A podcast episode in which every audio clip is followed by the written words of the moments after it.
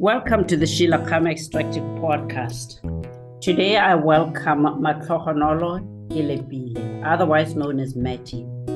Matty is a health and medical geographer who uses geographic information systems, otherwise referred to as GIS, and spatial epidemiological techniques in population and medical geography that enhance the complex interplay between disease, population, and the environment, which is the subject of our interest.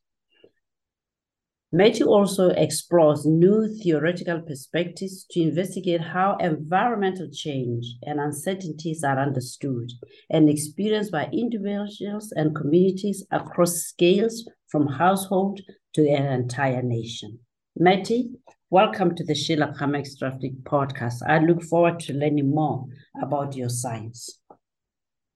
Sheila, thank you so much. Hello, people.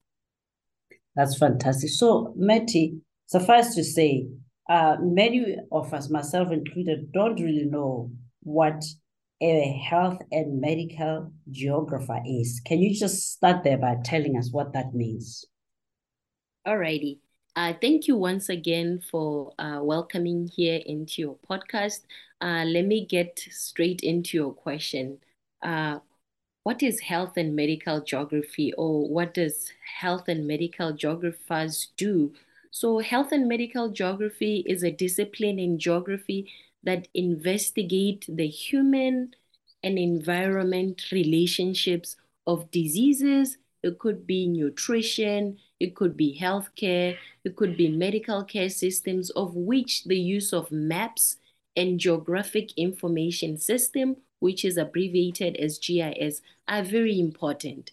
The terms place, location, region are very important because when you talk about the distribution and dispersion of most diseases, eh, also the supply and demand for healthcare resources, there's no way you can isolate the spatial component. People have to understand the where part. So that's where medical geographers uh, come into play. Right. So uh, at the moment, uh, we, we are looking at the environment from its social rather than physical uh, perspective.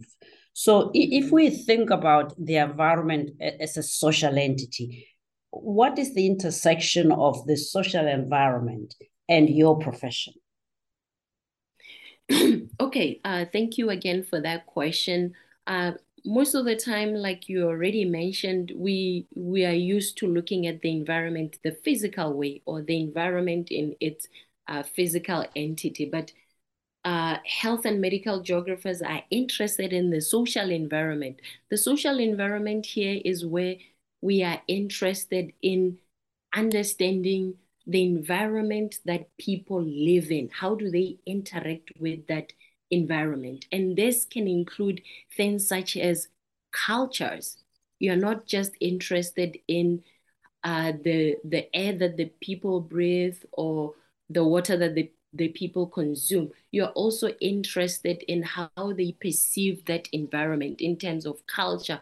How do they resonate with, uh, for instance, if you take uh, a tree, physically you see that uh, uh, uh, it's a tree in the environment, but socially, uh, somebody might have like uh, uh, a religious attachment to that tree. They might not cut that tree down because there is that connection to that tree. So space in that sense is perceived into uh, uh sorry, is is perceived into how one uh, believes that tree is defined in, in, in, in their natural sense or in their cultural sense. So medical geography here examines the relationship between people and their environments in that holistic terms because they take into account what I already said, the diverse culture. My profession also solves and deals with the problems that are uh, environmentally based and those that have anthropogenic origin. We also have to understand that health is always the outcome of the environment, environmental quality and quality of, of, of life. So it attempts, or my profession attempts to understand the role of the environment in determining the human health on the one hand and healthcare delivery on the other. So medical geographers, I would say they most work to understand the impact of human land use on diseases. So for example, if we go back to that tree and say uh, one was to cut down trees or practice deforestation, the deforestation effects, if you cut down the trees in this uh, congested forest, you are creating pockets around that, uh, uh around that uh, uh, forest or around that environment. So if people are going to come into this environment where uh, uh, species such as ticks exist and they didn't have any interaction with the humans before because there was no deforestation. Now you can bring in diseases that did not exist before, like Lyme disease. Hmm. So you you said quite a lot there, and I, would like to follow up. First of all, you you spoke of uh, anthropogenic. Can you tell us what that term means? Oh, okay. Anthropogenic means uh, activities that are caused by humans that are not occurring naturally. Like Give for example, example, Mma. Uh, for example, we are talking about uh, uh, global warming or even climate change. It, it's a result of human activities. So if I uh, take a simple example that one has a car and it's not functioning well, and then uh, it exhausts uh, coarse smoke into the atmosphere, and then the atmosphere is contaminated and now our atmosphere is not going to be protected by the ozone layer because those fumes are going to be uh, able to penetrate into the atmosphere. Now the temperatures that we were not used to having, we are going to have because of the activities that were created by humans. Mm-hmm. So, uh, talking then about humans, some of the activities, of course, that uh, the Sheila Khama Extractive podcast uh, is specifically focused on is development of natural resources, uh, but specifically mineral oil and gas. So, what can we tell us about the interface between this project, uh, the environmental change, uh, and, and the social uncertainty that arises out of uh, this interface? Mma, thank you for that question. Uh, it's a very important one. Uh, so basically, I would say that the oil and industry, the oil and gas industry faces the the strategic challenge of balancing short-term returns with its long-term license to operate. On the other hand, you are saying societies, they demand the energy.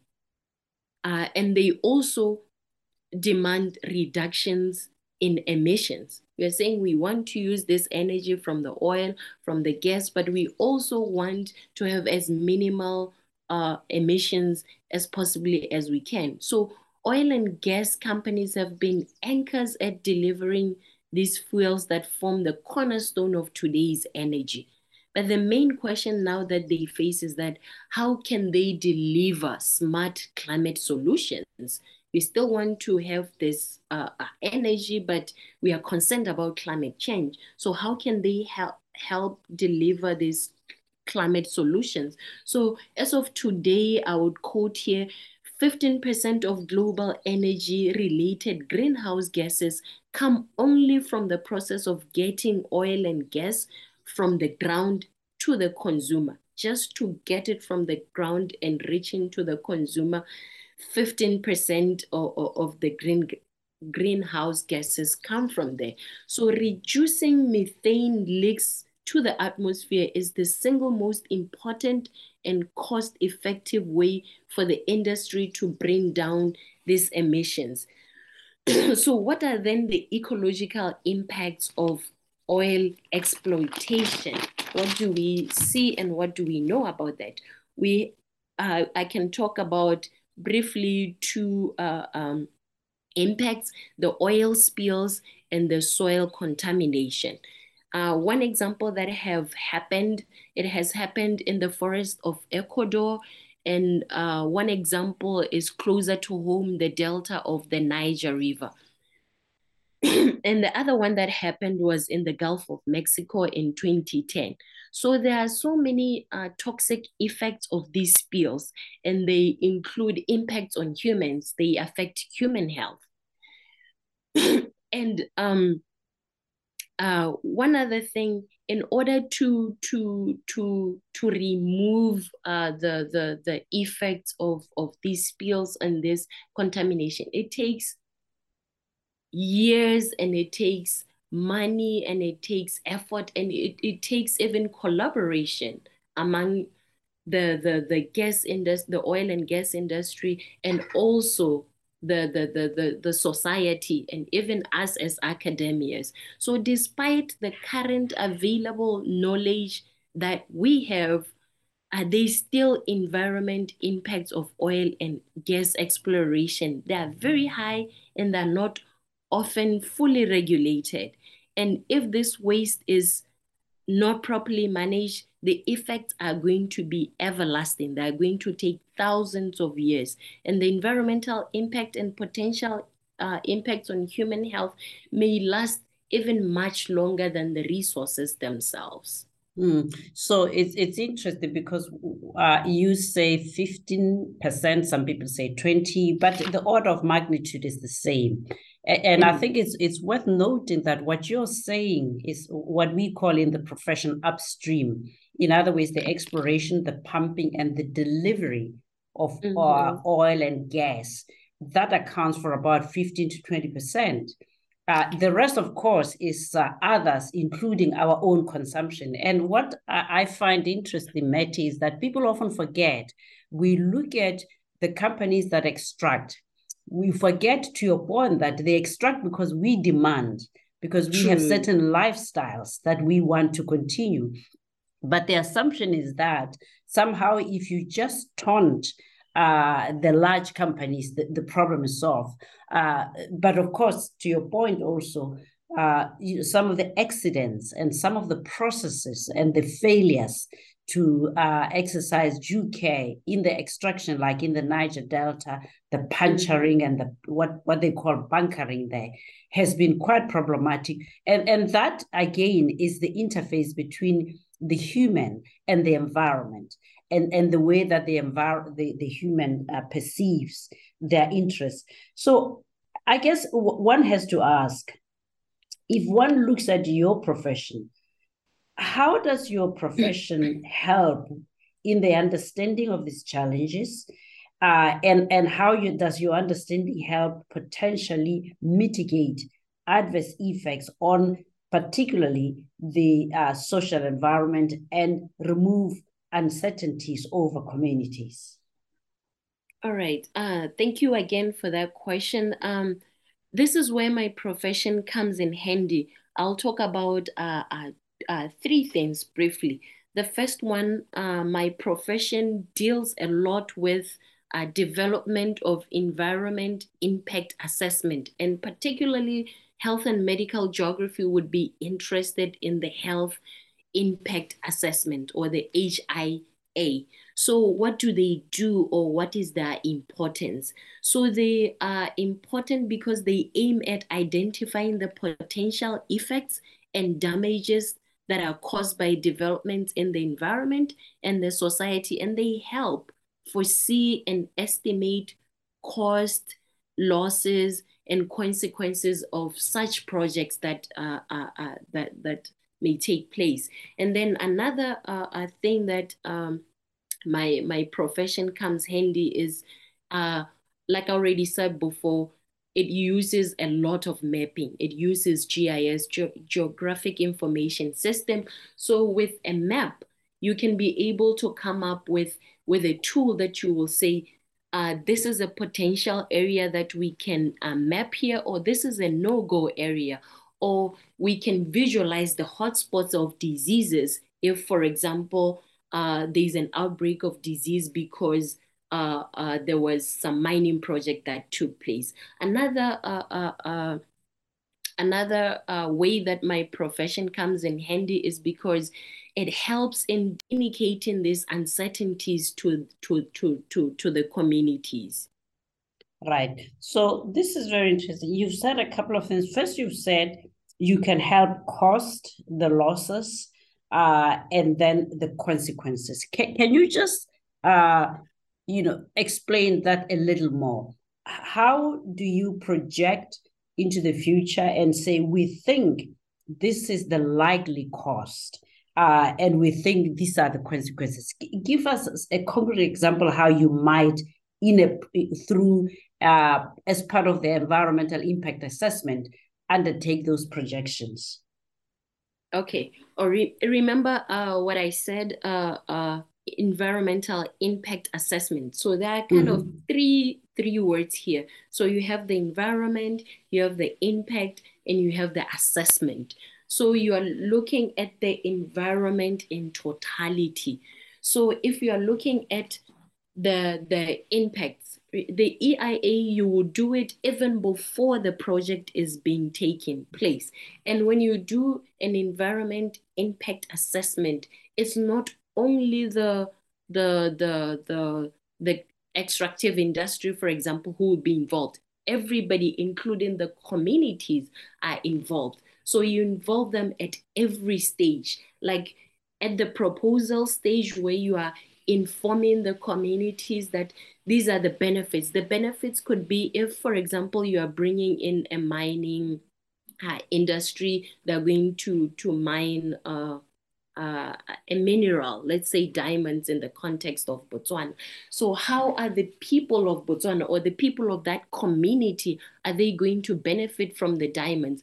And it's not only the, the economic gains that they're gaining, it's, it's okay, people can get jobs from the mining industry that's going to come there, but what are they also going to benefit? For example, a, a mining, it's going to bring uh, you're going to have the employees. So things such as the hospitals are going to be important. So the, the communities around that area, they're going to gain things such as a healthcare facility, for instance.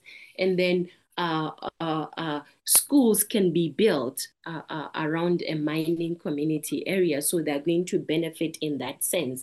But there are other things that the the the the, the, the mining industry are going to bring that are not healthy to the environment. For example, there's going to be pollution, there's going to be a lot of use of water, for example. And in a country like Botswana, where uh, water is already a, a, a, precious need, it's a very, it's a constraint. So how are you going to, to make sure that you are going to take care of those uh, unhealthy consequences because if you're going to take the water from the people, if you're going to pollute the air that they are going to breathe, how are we going to mitigate that? How are you going to take social responsibility that people are not going to have diseases or high uh, uh, incidences of diseases because definitely they're going to take place? How are you going to mitigate uh, uh, those consequences? So the the the the extractive uh, industry in this sense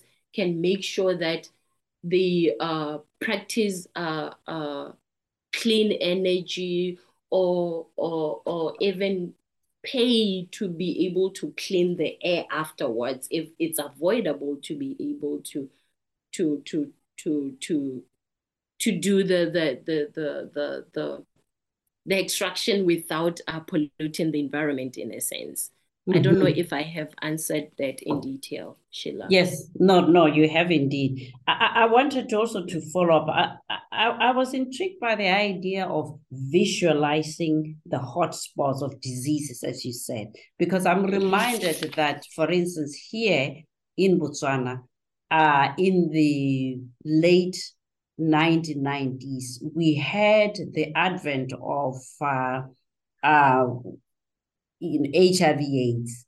And right. uh, some people associated that with, uh, you know, influx, for instance, around mm-hmm. mining communities. Uh, much later, elsewhere on, on the continent, we then had Ebola. And uh, we saw too that in the DRC, in places like uh, Liberia and Sierra Leone, around the mining towns, those also seemed to be areas of concentration. And I wonder whether, you know, the what are we seeing here, first of all? And secondly, how could your profession has, for instance, perceived and foreseen that and sounded a warning? Mm-hmm. Okay, uh, that's actually a, a, a, a very good question. Uh, let's think of it this way.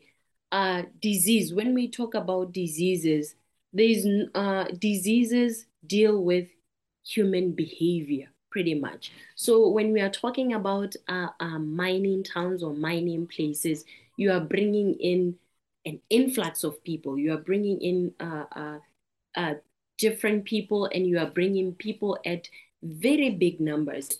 So here, the hotspots, you can see how now you can term a disease like it's been moved by people. You have it here like the outbreak you can map that what's happening around the mining town but it also leads to other places because people are moving from one place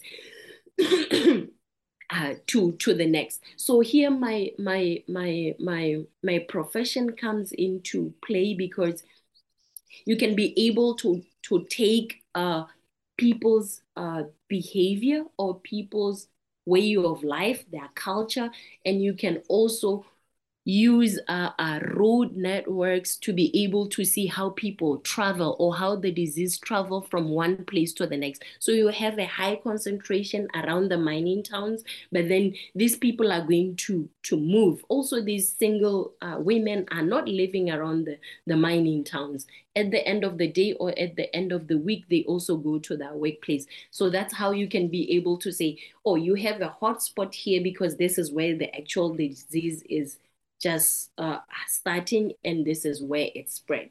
Uh, uh, in the sense of, of Ebola, uh, you can think of it in this way too. Remember, whenever we talk about uh, a disease that's highly contaminated, like Ebola, you also have to look at the contact. You also have to do contact tracing. So in that way, a hotspot can tell you uh, where it originated and we can trace back to to see where the origins are or follow the people where they they they went to. So basically in uh, uh, uh, if i try to simplify it in terms we need people we need population for a disease to be able to boom and we also need other physical uh physical attributes such as the roads such as accessibility or easily accessibility of, of, of services, even how proximity is it to the health uh, facilities